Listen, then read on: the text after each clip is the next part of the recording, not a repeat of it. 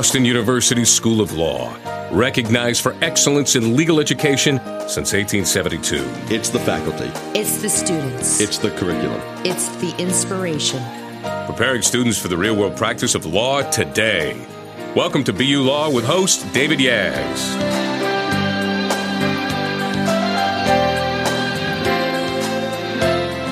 Well, hello, everyone, and once again, welcome to the Boston University School of Law podcast. I'm your host, David Yaz. I used to be the publisher over at Massachusetts Lawyers Weekly. Currently, my day job is a V P at Bernstein Global Wealth Management here in Boston. But most importantly, I am a proud alum of the law school, and I, I say that with the utmost of conviction. When somebody says they're an alum, they always say they're proud, but I really am. I am uh, genuinely a proud alum of the law school. So today we have a moment, and this is just a, a great podcast moment here, because we're going to chat with Bob Burdick of the law school, and Bob heads up the School of Law's Housing, Employment, Family, and Disability Clinic.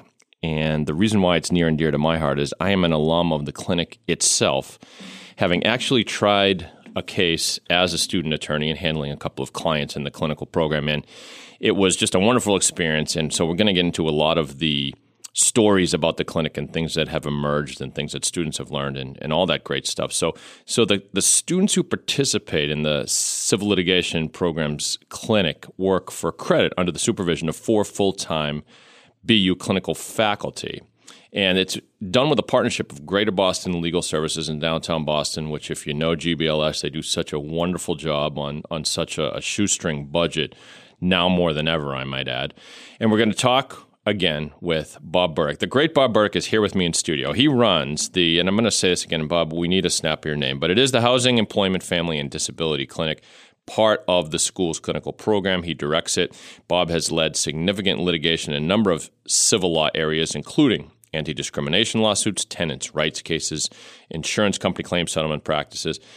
Also, Bob has become nationally recognized in the area of negotiation, leading training programs for the Washington State Legislature, Connecticut Legal Services, and the Alaska Attorney General's Office. There's more to your bio, Bob, but time does not permit us to hit all the highlights. But welcome to the program. How are you this morning? Uh, I'm fine, David. Thank you for having me. Well, well, very good. It's it's it's my pleasure, and I've I've known Bob since since I was a student, but he started way before that. Back in the clinic start actually started in nineteen sixty-nine. Is that right? That's correct. Back in the in the in the sixties when everyone was fighting the power, and you joined in nineteen seventy-five. Is that right? That's correct. Okay. Well, you don't look a day older than when I used to work with you. So that's I wish that were true.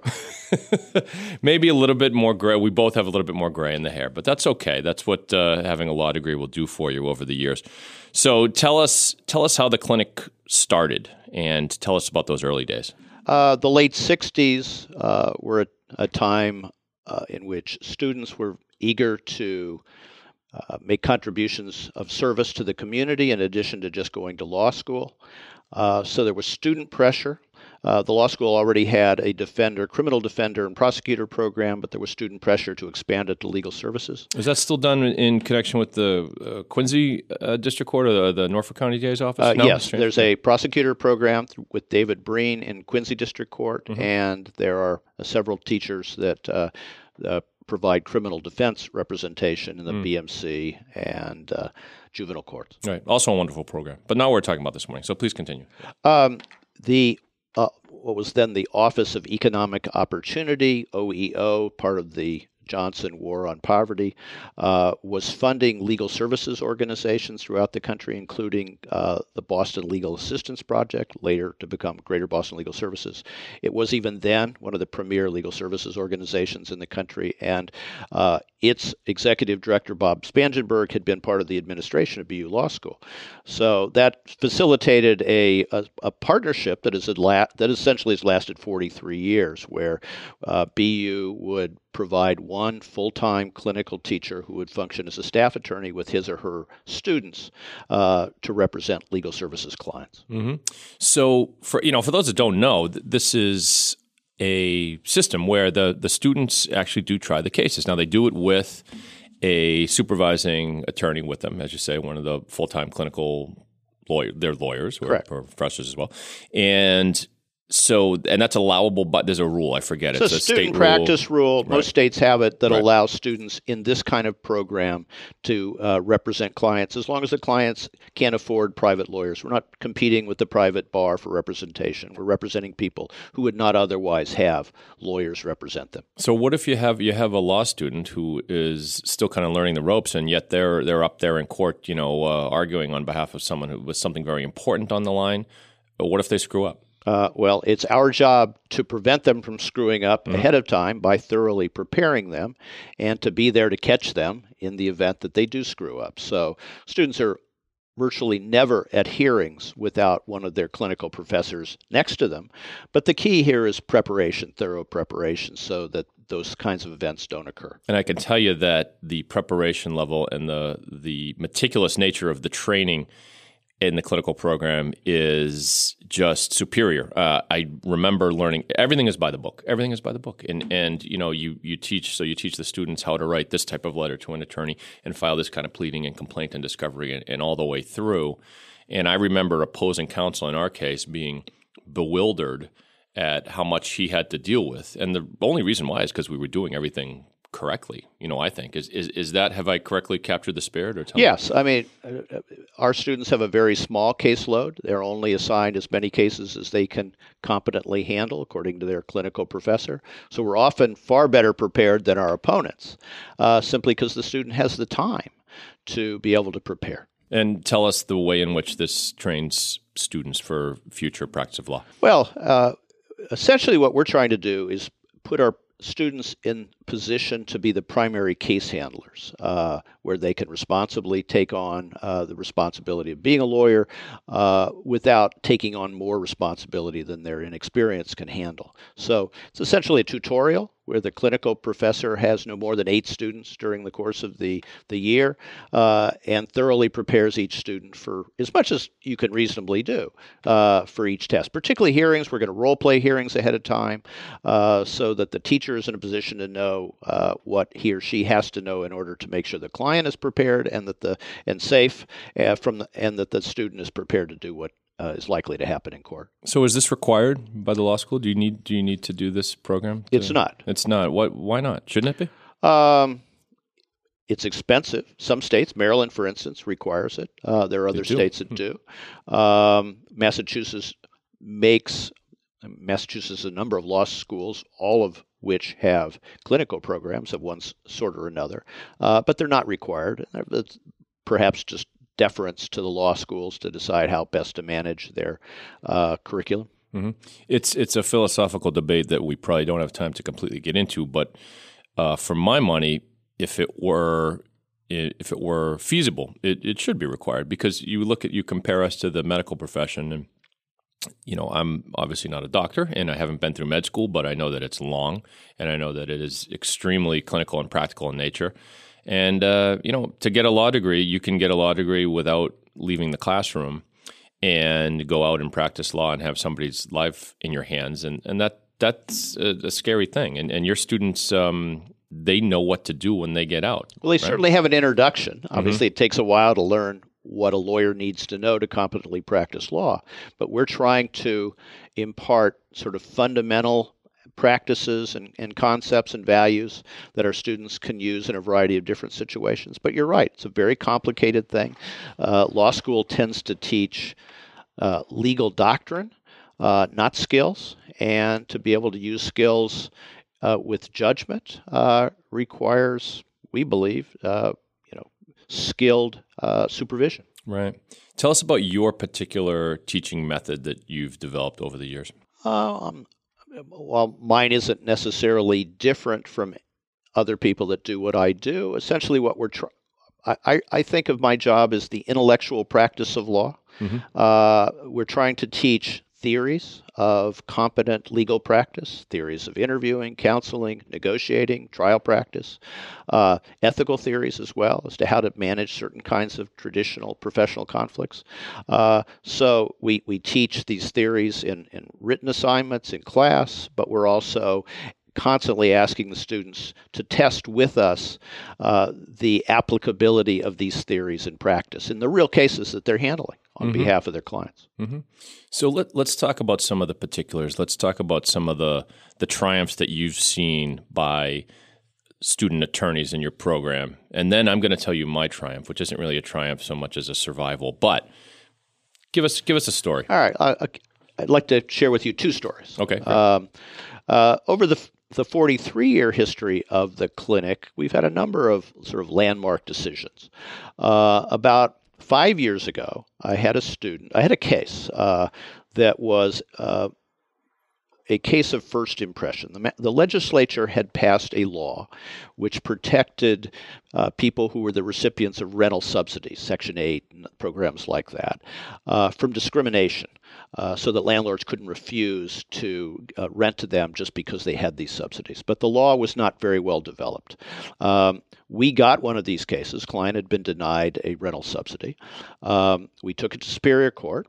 Uh, went through several students, because a case like this takes a while. Uh, eventually, uh, I had a third-year student who got the case, probably the third student into the case, and the other side had filed a motion for summary judgment in Superior Court.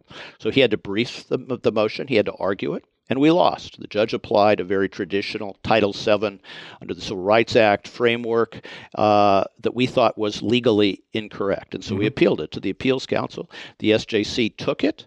By this time, the student is now graduated from B U Law School, but was still in Boston and agreed to, to continue to work on the case for free uh, with me. Uh, he would eventually uh, brief and argue the case before the full bench of the Supreme Judicial Court. Mm. And we would win a unanimous landmark decision that Judge where Judge Marshall, who wrote the, the decision, adopted virtually our entire framework for analyzing this particular statute. It's wow. now become a very important uh, case in this area. What's the name of the case? Uh, Delito versus Indec. Okay. Uh, second story I'd like to tell you, uh, just took place in, in May uh, at a student who handled a legal malpractice case uh, where she tried the entire trial. We represented a Vietnamese couple who spoke almost no English, mm. but they had put their family's life savings on the line in a thirteen thousand dollars deposit to buy a house in the Greater Boston area. Uh, and then the deal had fallen through and they lost their deposit. And we contended that their lawyer Uh, had committed legal malpractice, one of the few legal malpractice cases I had ever handled. Our our theory was essentially the lawyer was admitted to representing both the mortgage bank and our clients, the prospective buyers. Mm. And we we alleged that he had kind of gotten confused about who his client was and neglected ours and had failed to warn them adequately and advise them of what their rights are and as a result had lost their deposit for sure. them. We We tried the case, student tried the entire case in the Quincy District Court, uh, which included doing a direct examination of one of our clients with a Vietnamese interpreter and the cross-examination of the lawyer defendant. And while in my legal experience, we seldom actually win a case as a result of cross-examination, this student won this case, in my opinion, through the cross-examination. It was masterful. Uh, and Did the, the ju- student get, essentially get the attorney to admit that there was an yeah, inherent it, conflict of interest? Or- uh, he, He didn't share her legal assessment of what was wrong with what he did. Right. He he openly admitted what he had done. Uh, he sh- he didn't share our legal assessment of what what he had done wrong, but the judge did. The judge bought it uh, and ruled in our favor, and we're now in the process trying to figure out how to collect uh, this judgment. But that this was a case where the student did the entire trial, uh, and uh, honestly, I didn't feel I could have done a better job than she did. It was a, it was a masterful performance, and it was one of those things that has sort of It has justified my staying in this job as long as I have. That it was the, just a great moment. The attorney in question was not obviously a legal services. She was a private no, lawyer. No, it was a private right? lawyer taking so, on the case, yep. was planning to get paid by the bank if yep. the case had closed.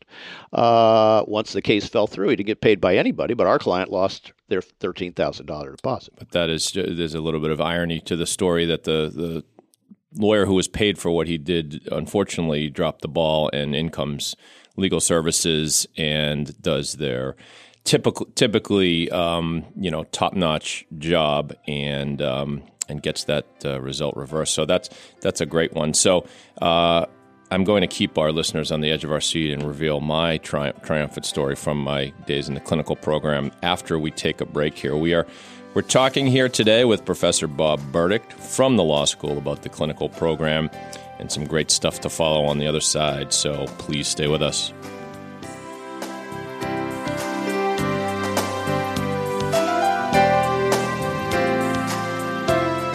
Located in Boston and steeped in one hundred thirty-nine years of a rich tradition, B U Law is ranked number one in the nation for best professors and number eight for best classroom experience, according to the Princeton Review. B U Law, admitting students regardless of race, religion, or gender since eighteen seventy-two, and training them to become leaders in the law. Visit the website and see for yourself at www.bu.edu forward slash law.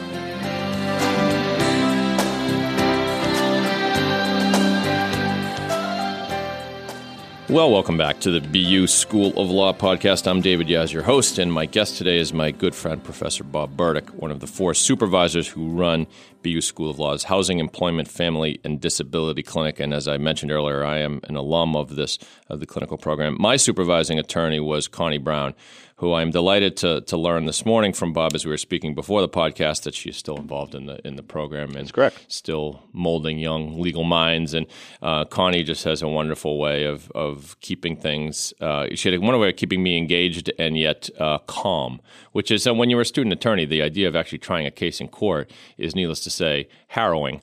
And Connie has a wonderful sense of humor, a wonderful sense of uh, humanity, I think, in what in what she does. And so I, I learned a lot from Connie. So that's my big shout out to you, Connie. Um, so we were talking about, you know, success stories. And the first case you mentioned, Bob, was the DeLeo case, which went all the way up to the S J C and was successfully tried by a student attorney. And I was wondering if you mentioned who, who that attorney was. His name is Sahir Sami. Mm-hmm. Uh, at the time that he... So he took the case, starting as a third-year student, and then he would eventually graduate, be admitted to the bar. By the time he got to the S J C, he was a full member of the Massachusetts bar. He continued was, okay. to work uh, on the case as part of the program with me. I see. Well, that's wonderful that they, he's the opportunity to do that. Does he practice law now in, in he Boston? Does. Or he's a, a Boston lawyer. Terrific, terrific. And the second case you mentioned, which was the legal malpractice case, who was the student attorney? That was Marjan Batchelor, a okay. second-year student. So she still has another year of law school ahead of her. All right, and a bright future ahead of her, from what I gather. And uh, uh, I, I don't ever want to be on the witness stand when she is cross-examining someone because she sounds very tough. Uh, fantastic. Well, I was I was sort of half serious when I said I had a great story of triumph, but I did I did win the one case that I tried. Um, Uh, technically, I guess I, I, I won both cases. I, I won a disability case just on the pleadings, but I did go to court with um, with Connie Brown, and we tried a case defending a woman who was being evicted from her apartment in East Boston, and the place where she lived was just really decrepit, and the, there were ceiling tiles falling off, and it was it was just kind of unsettling. And she had a, it was just her, she and her young daughter, who was this adorable, you know, four-year-old, you know, prancing about. And, um, you know, she didn't have much money to pay the rent, but um, really under the law, she was entitled to withhold the rent because of the conditions of the apartment. And the, the landlord was um, just not, um, uh, not a very stand-up guy, let's just say. And so, uh, but what happened was um, in gathering um, some information that my clients Uh, apartment, Connie and I went and interviewed her, and she was telling us about these terrible things, the the ceiling tiles and the, the heat wasn't working, and there were there was a problem with the stove. And what happened was something had happened with the stove that was, I, I guess fair to say, unsanitary. And there's no easy way to put this, but there were maggots. There were maggots in the stove, which is which is just a terrible image. And my client, uh, the you know, being a, a good client, had actually saved, physically saved these bugs in a Ziploc bag. And during the middle of the, our initial interview, she is handing me this bag with bugs in it. And and I looked to Connie as if to say, is this part of my job? To, and Connie sort of said, well, yeah, you know, that's evidence. So I ended up driving, that those the bag of bugs was in my car. Like I was driving around with them that entire semester. And um, I, I failed to enter it in evidence. The judge said that... Um, wasn't necessary. No, right. And he didn't, he didn't want to get into any sort of organic um material, and but I think he got the point. So, and um, my client, my client won the case. So that's that's the story of the bugs, which uh, which I think Connie will remember.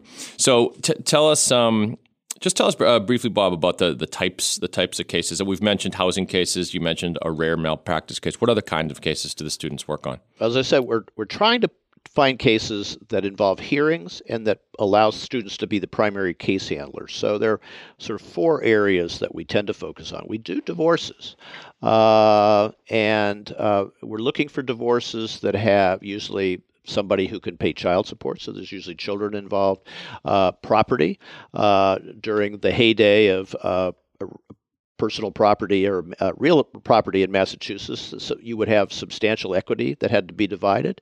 Sometimes uh, there are pensions involved as well. So there are opportunities for both counseling and negotiating. Uh, most of the cases settle. Uh, a lot of motion practice in those cases, but every once in a while, like three years ago, I had a student who did a full day uh, divorce trial, which is actually fairly rare in my own divorce experience. Uh, we do. What was big, the result of that? Uh, Well, it's, obviously there are a number of issues, but uh, we felt that it was a, a victory for us, uh, issues that we had not been able to settle. The judges essentially chose uh, in, in our favor over the other side. Uh, but it's always a mixed bag. You know, you, you, you're better off settling a divorce than, than taking it to trial. But uh, student uh, at the, the end of the trial, the judge said, well, wait a minute, you're a student. And the judge has forgotten that that the student who'd handled it and had done a, a, a wonderful job uh, had was a, was a third year law student at the time. We do eviction defenses uh, often in the housing court, which is a very uh, good court for us. One of the uh, the chief judge there, uh, Jeff Winnick, was one of our clinical professors for a number of years. Uh, he's used to working with students. I would mention that the judge who I was in front of in, in my trial was Judge Herman Smith, right, who was a former supervising was attorney another, right, program so, right. as well. And I figured that was good news for me, and he would understand my my plight and my challenges. And uh, it was the reverse. He was as tough as I could possibly oh, sure, imagine. sure, I mean, you know, I, mean, I just think that the housing courts is a, is a comfortable place for students to try a case. Sometimes we'll encounter courts that have never worked with students before and are somewhat put off by that. So we're looking for judges who who understand that students can do a, a good job of representing clients, and most of the courts that we practice in do that. How so, about, uh, sorry to interrupt you, Bob, but uh, arbitrations and mediations? Are your students at the uh, table? We, those we do mediations and divorces. They okay. have, the, the probate courts have mediators. We do mediations in housing cases. Uh, Quincy District Court employs mediators to come in and uh, to mediate cases. Uh, we do Social Security disability hearings, which virtually almost always go to hearings. They don't have a mediation or arbitration component. And we, we now have an employment rights clinic sort of as part of our overall framework uh, where we, we do unemployment compensation cases. We do uh, empl- some employment discrimination cases before Massachusetts Commission Against Discrimination. Hmm. We do some uh, uh, family medical leave cases and some wage and hours cases that's gotten us into federal court. So that's, that, those are the four main categories. Every once in a while, we'll have something that's a little different, such as the legal malpractice case that I described to you before. And in many ways, you are a law firm, right? So, I mean, if you win, tell me what happens. Let's say you win a discrimination case and there's a, a money verdict. What happens to well, the money? Well, the, the damages are going to go to the client, right? Uh, because our services are provided for free, but a number of the cases that we pursue involve reasonable attorney's fees provisions. Um, So uh, one case I was involved in, we got more than a quarter of a million dollars in attorney's fees. Mm-hmm. And that goes to Greater Boston Legal Services, which provides our overhead. Uh, B U pays uh, G B L S a certain amount of money to, uh, but but not one hundred percent on the dollar of what it costs. So any reasonable attorney's fees we recover go to them. Is there any way that that system could be changed? Um, G B L S, like all legal services organizations these days, I take it, is strapped for cash. Absolutely. Fair to say. Sure. So is is there any play there? And I wonder, um, I'm just thinking out loud, um, you don't seem to take um, play tort cases, too many tort well, cases. Well, we do. Sometimes okay. we'll take, I have a, I have a, a personal injury case uh, that okay. evolved out of uh, an eviction case. Okay. The client had an asthma attack during the renovations of conditions that we were complaining about. And so we've taken that case on. That's a fairly unusual thing. We do not take con- uh, contingencies.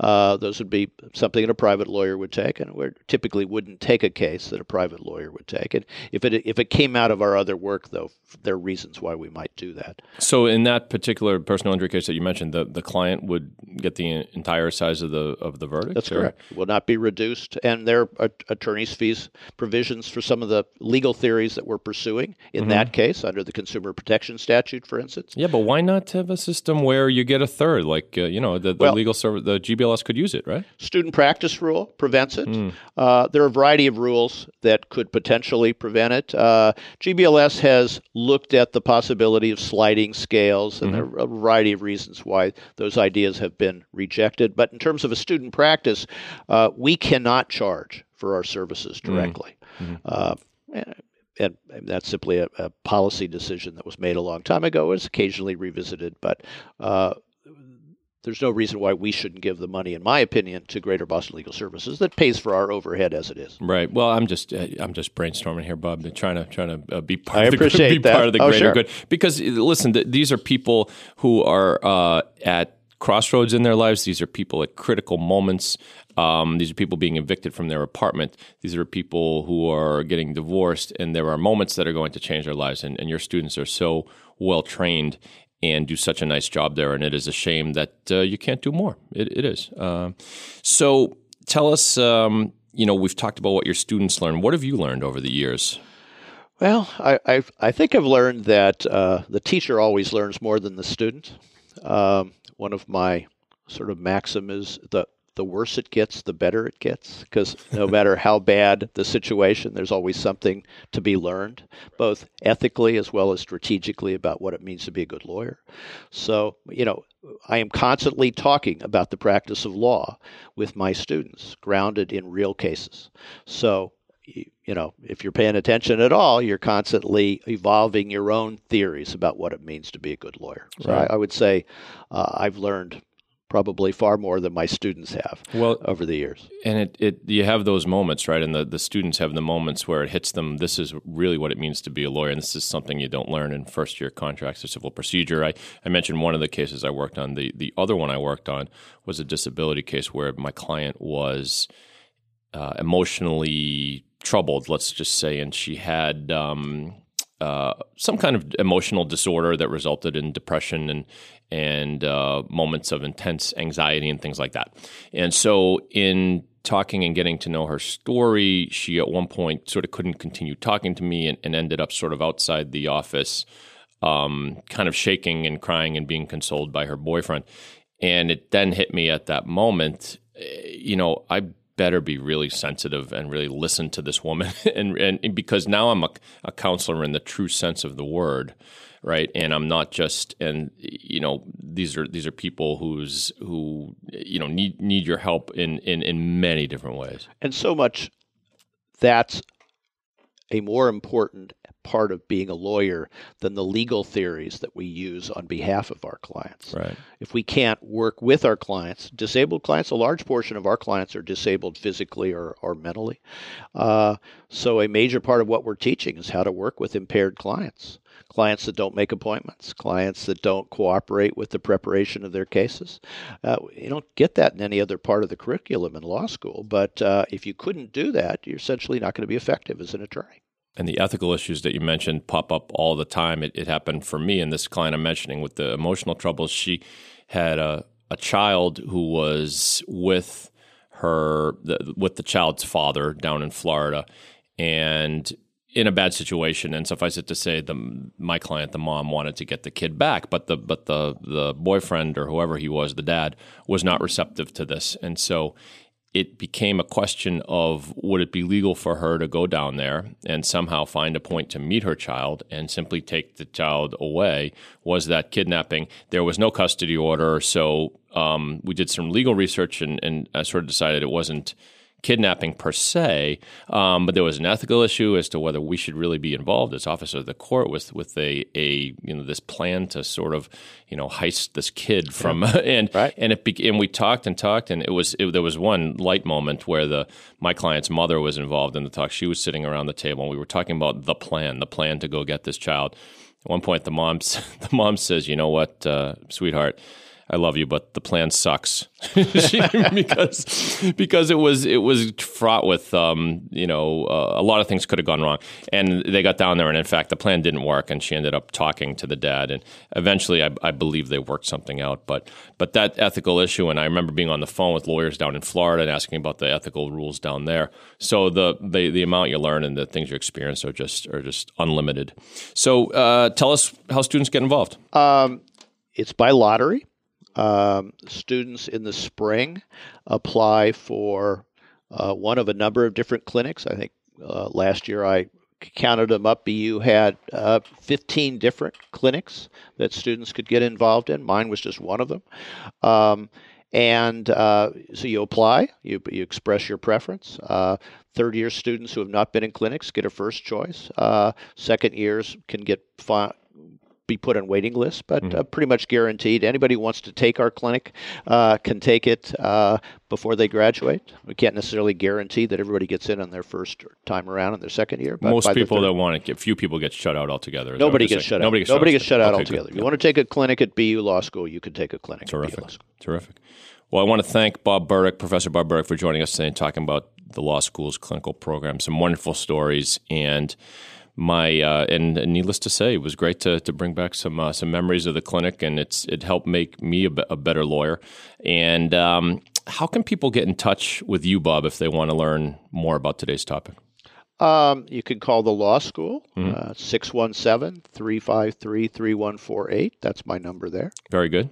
Okay. Email? Do you want to provide your email or no? Um, R. Burdick, sure. rburdick at bu.edu. Very good. Okay. Well, I encourage you to follow up about and ask more about the clinic. This has been such a nice experience talking about the clinic, and I will remind folks that you can find all the editions of the B U Law podcast on the Legal Talk Network, the B U Law website, as well as in iTunes. Thanks so much, Bob. Hope Thank you enjoyed you, David. It. It's my pleasure. All righty. I'm David Yaz. Thanks for listening, and have a great day, everyone.